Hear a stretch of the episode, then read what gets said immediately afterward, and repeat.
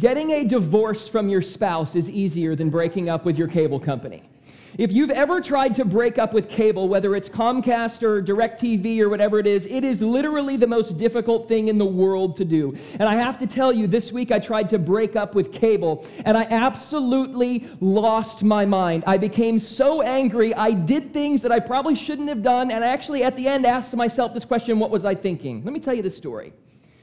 So, for about 45 days, our internet has been going in and out. And so, what I mean in and out is that every 15 minutes or so, it will shut off, and we have to go unplug and plug back in the modem. If you use the internet in your house at any level, you know that it's essential kind of to everyday life in this uh, you know, time that we live. And whether that's a good thing or a bad thing, it just is, especially if you're me. I use it a lot.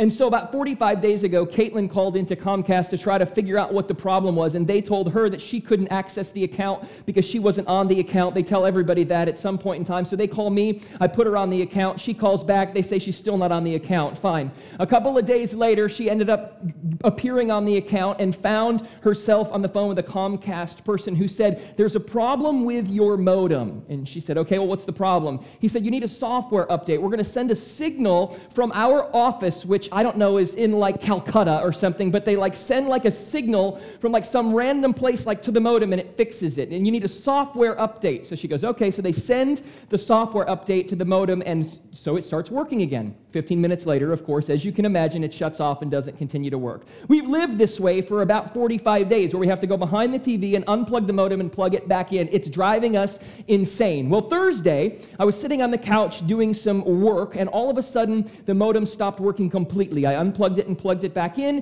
and it did not reactivate. The internet just kept not working, so I called Comcast. And after about an hour of trying this, I finally called Comcast. And they said, Whoever told your wife the information was inaccurate. You don't need a new modem, or you don't need a software update, but in fact, you just need a new modem altogether. I said, Really? I said, So, okay, so how can I get that? They said, Well, you're going to have to either do one of two things. We can ship it to you in 96 hours. And I was like, 96 hours? hours.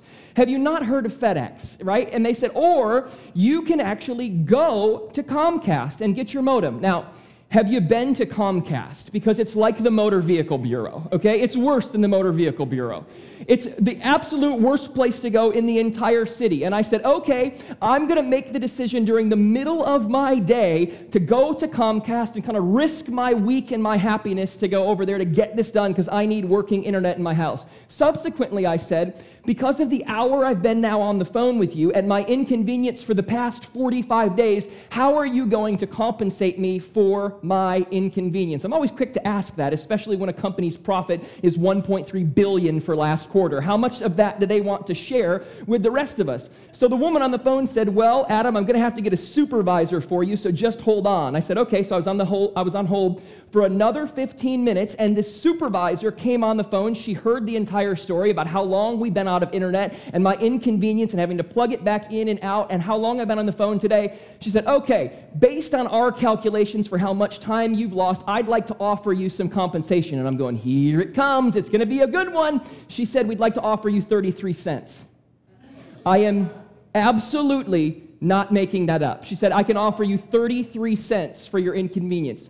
To which that point I said, are you out of your mind? And that's when I started to lose my temper and anger started to creep in. In fact, I used a couple of choice words with this woman that I probably shouldn't have used, but I was so done and so hot and so angry that I could not stand it anymore. And I let this woman on the other end of this phone have it. And then I said, I'd like to cancel my service, ma'am. I'm done with you people. And she said, okay, you can go ahead and do that. But even AT&T Uverse will take 72 hours before they get get to you to install your internet. And you know what? She was right. They have us. We can't do anything. And I finally just said, Oh, I'm so angry about this. And I let it overflow on this woman. And I went to Comcast, picked up, picked up my new modem. In some miraculous revelation, there was only three people there. It only took me five minutes. And I came back and I was sitting on my couch and I started to think to myself, What was I thinking? Why did I speak to her the way that I did? Because I let anger get the best of me. So I have a question for you today. Ever blown your top? Ever let anger kind of come out through you in a way that you shouldn't? Maybe, maybe you haven't necessarily blown your top, but you've been on the other side of someone blowing their top at you. And it's not a fun thing to do. Anger is a very, very unique and difficult emotion to process and kind of pick through. But why I want to talk about anger today is because we're in this series where we're starting to ask ourselves how to stop asking this question what was I thinking? And oftentimes, when we respond to anger, when we respond with anger, we ask this question when we're done What was I thinking when I did that? And so, for the next uh, for actually this five week series, we've been spending our time in the book of Proverbs, which is an ancient book of wisdom. A book of wisdom that we think is so ancient that if we put into practice in our lives today, it's actually not that ancient, that it actually can still mean something for us here today, here and now. So we've been taking a look at what the book of Proverbs has to say about wisdom. The book of Proverbs was written by a guy named Solomon. I've been saying that for the past couple weeks. He was King David of Israel's son, and he was said to be the wisest man that has ever lived. So, we're going to actually take a look at what this ancient book of wisdom today has to say about anger. And here's the truth it has a ton to say about anger. And here's where I want to kind of start off Proverbs 29 11. If you have your scriptures or your phones, you can turn there if you want to. It's not necessary. We have it on the top screens now and right here for you to look at. Proverbs 29 11. Here's what it says Fools give full vent to their rage, their anger but the wise bring what? Calm in the end. Fools give full vent to their rage. Basically, when you let anger take control of you and it kind of comes out, you look like a what? Like a fool. That woman on the other end of the phone must have been thinking, what an idiot this guy is for speaking to me this way. Okay, fools give full vent to their rage, but the wise bring calm in the end. It's not the only thing that Proverbs has to say about anger. In Proverbs 15:1, it says this: a gentle answer turns away wrath but a harsh word stirs up what? Anger. A gentle answer turns away wrath, but a harsh word stirs up anger. We talked about words two weeks ago and how important words are, and that words over the course of time offer someone a sense of direction. And so, words and anger are kind of related to each other because when anger kind of lands in our heart, it comes out of our mouths. And that's why words are so important. It's important for us to gently answer because harsh words, things that come out of our mouths based on anger, are only going to stir things up. But Proverbs 19:11 also says, this is I love this. This is so good. Smart people know how to hold their tongue. Their grandeur is to forgive and forget. Smart people know that when anger is living inside of your heart, that when you let it come out through your mouth and what that looks like, that it's not necessarily wise to do that. They know when to hold their tongue. So anger is a really big deal. Anger is something that is super important. Anger is an emotion that is like layers and layers and layers of complexity over and over again. And anger is something that we need to understand at kind of an exponential level because at some level it affects all of us. Because anger is this thing that in our hearts we see something that we don't like, or someone does something to us, or something happens that we think is wrong, and then we start to take those emotions kind of inside of our hearts, and it makes us angry in the end. So here's just a couple of things I want you to know about it today. Number one, anger is a powerful emotion. Anger is a powerful, power, emo- powerful emotion. I wanted to almost use the word an extremely powerful emotion. It is one of the most powerful emotions that I think exists out there. Why? Don't miss this. Because anger starts internal. Anger, when you see something you don't like, when someone does something to you, when you see something that is wrong, anger starts inside of us and it kind of starts to swell. And there are feelings, and you're like, I don't like that. But then it starts internally, but eventually manifests itself externally. And that is the problem. That's when anger gets ugly, but that's how powerful of an emotion that it is. One of my favorite movies in 2015 was Inside Out. If you haven't seen Inside Out, I would recommend going to see it as soon as possible. Inside Out was about these five emotions that live inside the mind of a little girl, and here they are. And it's really kind of fun. There's disgust over here, there's joy, there's fear, sadness, and then this guy right here. Anybody want to guess what his name is? Anger. And he already kind of looks a little angry, right? So I imagine that this guy, Anger, right here, he's probably, somebody probably said something to him that honked him off. Somebody probably, you know, set him up and he didn't really like it. But the truth is, is that a lot of us start out like this with anger, but when anger comes out of our mouths, we kind of end up like that, don't we? Which is what anger does in the movie. He blows his top, he can't control himself. And so often, all of us related to anger end up doing the same thing, which is why it's so important to understand what a powerful emotion it is. But allow me to make a point about anger that I think will just kind of revolutionize our study on it today. Anger isn't always a sin, meaning, anger isn't always wrong. Sin is this word or this idea that we would do things that would separate us from God and that are wrong. And we tend to think that when we get angry, that it's always wrong, but it's not. Anger isn't always a sin. It's not always wrong because those feelings that kind of end up inside of us those things that were like, I don't like this. The world is a bad place. What can I do about this? I'm angry about this. Those things that end up inside of us can actually be used for good if we allow them to. The problem is, is that we oftentimes let them be used for things that aren't good, and that's when anger becomes a sin. That's when anger becomes wrong because there is good anger. There is good anger, and I'm going to talk about that in just a second. What does good anger look like? How do we process anger for good? But there's also bad anger. There's also anger that you can go, this that lives inside of me is going to come out of me, and somebody's going to get hurt. I'm going to do something stupid. I'm going to make my life worse because of anger. There's good anger, and there's bad anger. You know, I know this because Jesus got angry. And Jesus who we believe was God's son. He died and rose again three days later. We believe that. So, what he says and what he does in his life, we want to pay very special attention to. Almost more careful attention than anyone else because we want to kind of live our lives like he lived. And Jesus kind of heard of some things that were going on in the temple. Now, if you've been around downtown Harbor for a while, you know that we talked a lot our first couple of weeks about the temple model, this idea of the old model, where people would go into a building and they would have to take sacrifices in, and that was how they kind of made right with God. We talked about that in our first couple of weeks. But I want to tell you about what Jesus did when he saw there was money trading and there were injustices going on in the temple. In the book of Matthew, chapter 21, verse 12 and 4 through 14, check this out.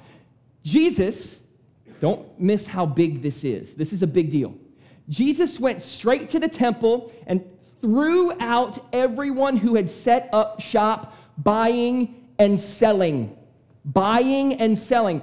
This, I love this. He kicked over the tables of loan sharks and the stalls of the dove merchants, and then he quoted this text My house was designated a house of prayer. You have made it a hangout for thieves. And let me tell you, because we did a whole bunch of research on this passage of scripture this week, John and I spent a lot of time picking it apart. And here's what we kind of found out was going on at the time is that inside the temple, the place where people were supposed to come to be made right with God and to sacrifice, people were exchanging money. Not, to, not only were they exchanging money, but the people who were on the inside were exchanging money at exorbitant interest rates. Basically, they were ripping people off. Furthermore, we found out that what was going on inside the temple could have been where people were bringing their sacrifices in to like the religious leaders of the time. And the religious leaders of the time were telling these people, Your sacrifice isn't good enough. Let us keep it. Now go get a better one. And then they would sell the sacrifice that they actually kept. They were ripping people off. And this was such a big deal because remember, this is how the people of the time were made right with God. This is how all those thousands of years ago, those people were actually made right. And Jesus came in, and you know what he said? You are exploiting my fellow man. You are taking advantage of people, and I will not have it anymore. So then, now there was room after he threw them all out and kicked over their tables, he said, Now there was room for the blind and the crippled to get in. They came to Jesus and he healed them. Furthermore, I believe that Jesus was so mad here and he let his anger come out and to be used for good because what those people were doing was blocking the ability for simple people to come in to the temple almost, if we were to think of it in a modern day scenario, it's almost like what the church does to block people from coming into it. That's why at Downtown Harbor, we have said over and over again we don't have church membership. You come as you are. You are welcome to sit there right where you're at. That's what we were angry about. And we allowed our anger to be used for good, and we let Jesus' example lead us. He was angry because his fellow men were being exploited and people were being ripped off. And he let his anger be used for good. So that there was room for the blind and the crippled to come in and that he could heal them. So I talked about good anger. What is a good anger? When you have anger that's inside of you and you want it to be for good, what can be an example of good anger? Well, I think this. I think anger that is good is anger that can be directed at injustice. I believe that there are things in this world that should break our hearts. There are things in this world that we should be angry about. There are things in this world that happen related to the people we love and groups of people and cultures that we should go, this is not right. We have to do something with this. Anger that can be directed at injustice, but don't miss this at all. This anger that can be directed at injustice was never meant to be anger that turned into hate. It was supposed to be anger that turned into love. Now, what does bad anger look like? If good anger can be directed at injustice, bad anger is anger that can be directed at people. Bad anger is anger that can be directed at people. Now, don't misunderstand this.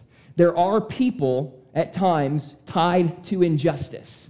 But Jesus never necessarily made it about the people who were doing the injustice. He took on the injustice. And a lot of times when we get angry at people, it's not even about injustice, it's about silly, stupid things. It's with our boss or our spouse or our coworkers. And then we just let it boil over and come out of our mouths, and it gets so ugly. And here's what I want to tell you about anger when you direct your anger at people, when you have these feelings inside of your heart and you don't deal with them and you let it overflow through your mouth at people, when anger boils over, people get hurt. When anger boils over, people get hurt. Because when anger boils over, do you know what you do? You lose control of your words a lot of the times. I know that I have when I've been angry. I lose control of my words. I also lose my temper. And I necessarily don't think I have an anger issue. The problem is, is that most of us don't, but every so often it kind of creeps up and comes out. And then, furthermore, we let this anger start to control our actions, and it gets really, really ugly. So, allow me just to say this about anger.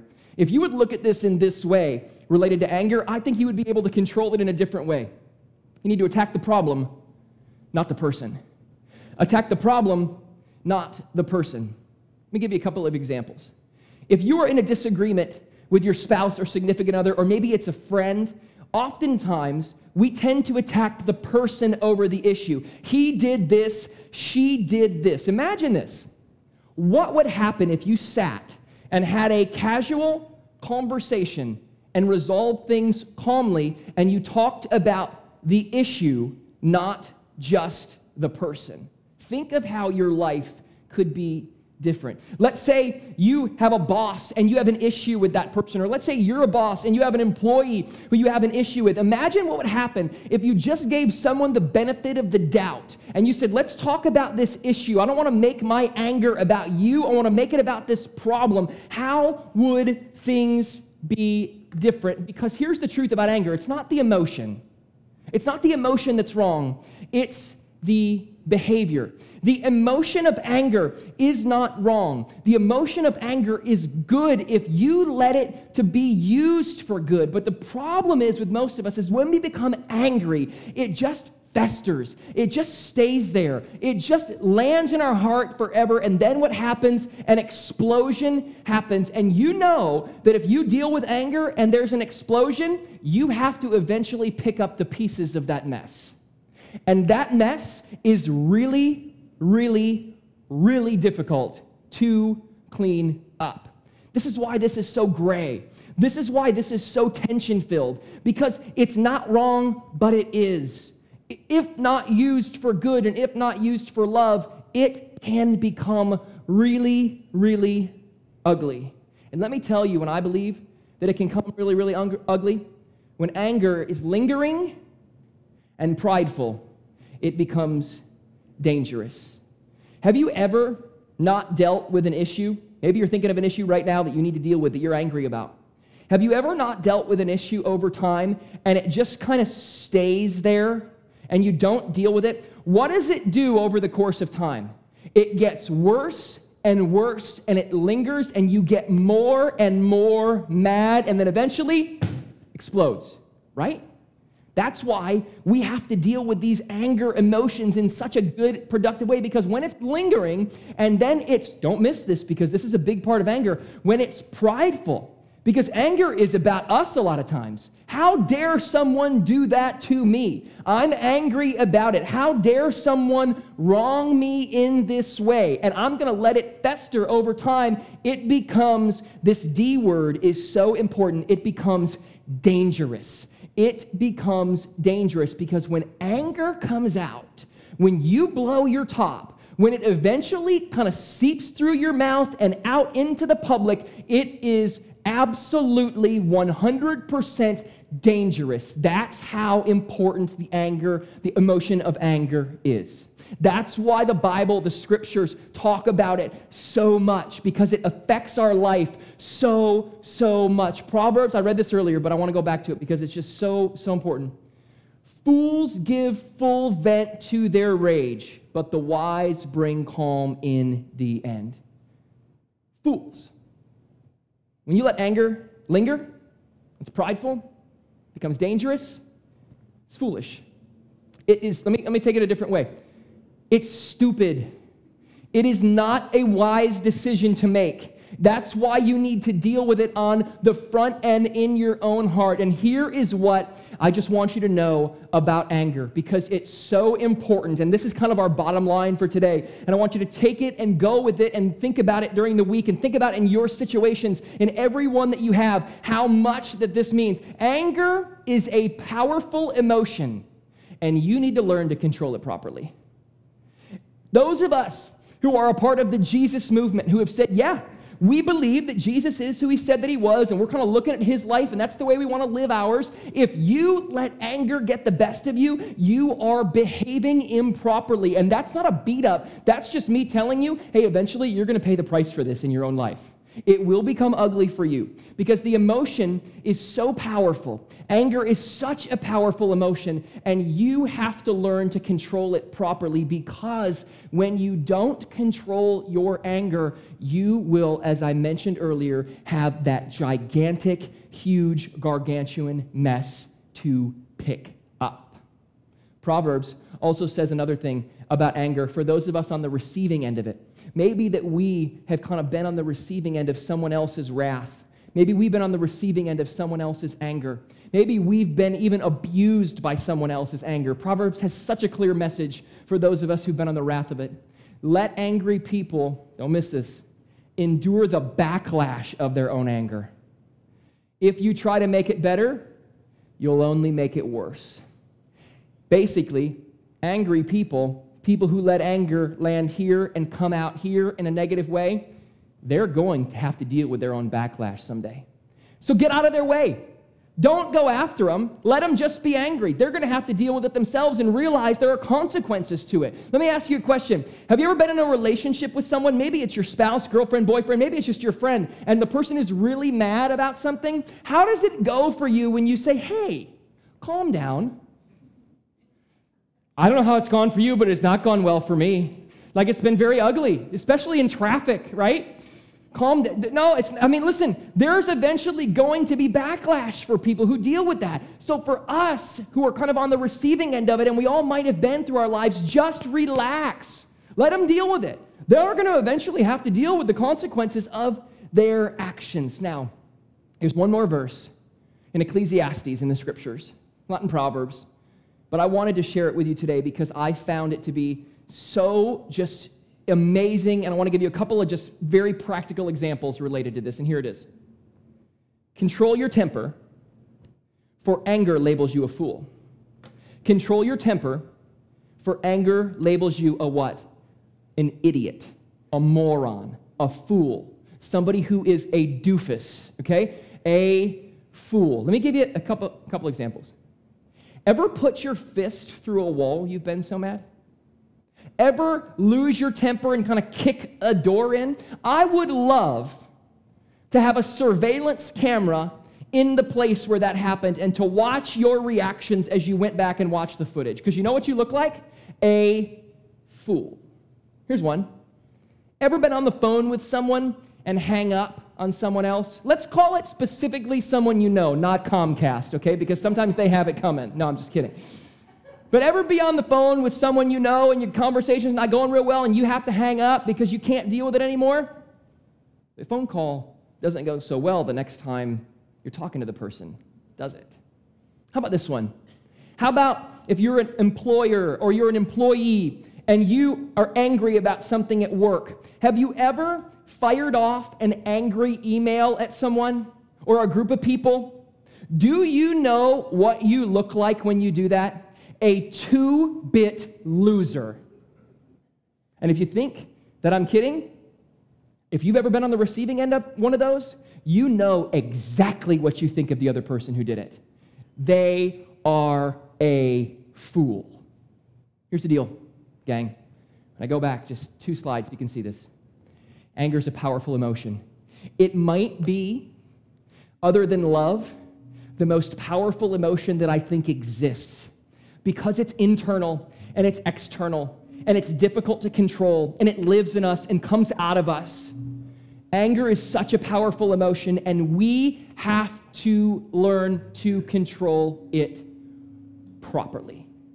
And I'm not telling you this because I think we're a bunch of angry people in the room, but every so often, anger creeps in and comes out.